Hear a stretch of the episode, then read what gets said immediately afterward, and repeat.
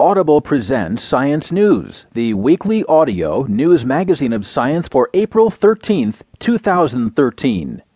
Here's what's making news this week. President Obama seeks R&D funding lift in tough times. His proposed budget lifts non-defense spending 9%.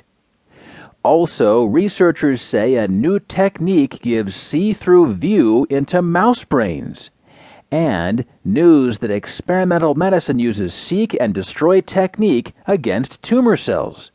We hear more in a story called Ovarian Cancer Drug Candidate Passes Early Clinical Test. In this week's feature story called Dose of Reality, we learn about slow acceptance of the HPV vaccine, leaving a generation of women unnecessarily vulnerable to cervical cancer. But we'll begin with the top news story this week Obama seeks R&D funding lift in tough times. Reported by Puneet Kollipara. President Obama has drawn a line in the sand in his ongoing fight with budget cutting lawmakers when it comes to future federal funding for research and development. He is calling for reversing recent spending cuts to most sectors of R&D spending and adding new funds for many areas next year despite tough fiscal times. The president's proposed budget for fiscal year 2014, which starts in October, would boost federal dollars for civilian R&D by 9% compared with 2012 before accounting for inflation. Defense R&D would take a 6% cut, mostly in development and applied research. R&D funding overall would rise about 1% from $140.9 billion in 2012 to 142.8 billion in 2014. That's actually a modest decrease after adjusting for the estimated 4% inflation over the period.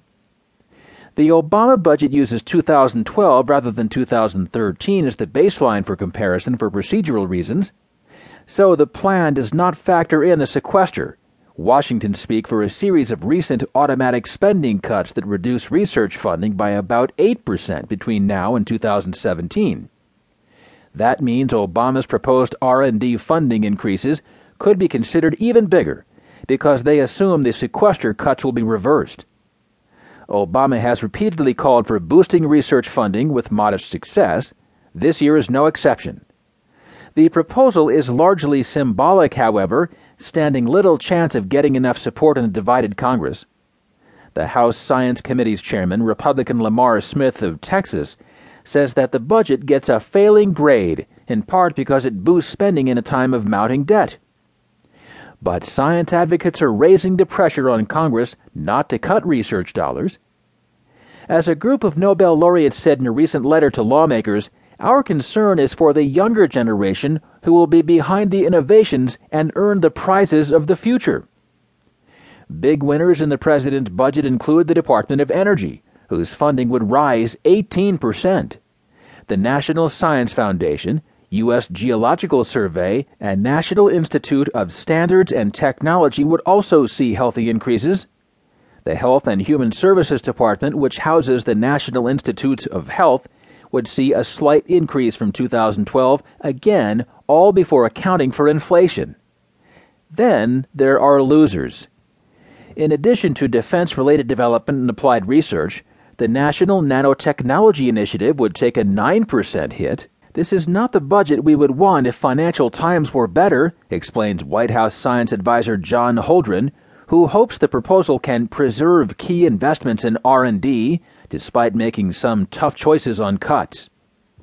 The White House frames the R&D budget as helping fuel innovation to drive the economy, pointing to continuing federal support for advanced manufacturing and science education, as well as research into clean energy, aerospace, and biomedicine.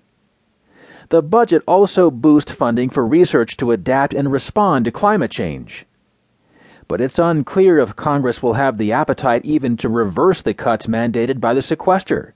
If that doesn't happen, R&D budgets will keep falling in every major area.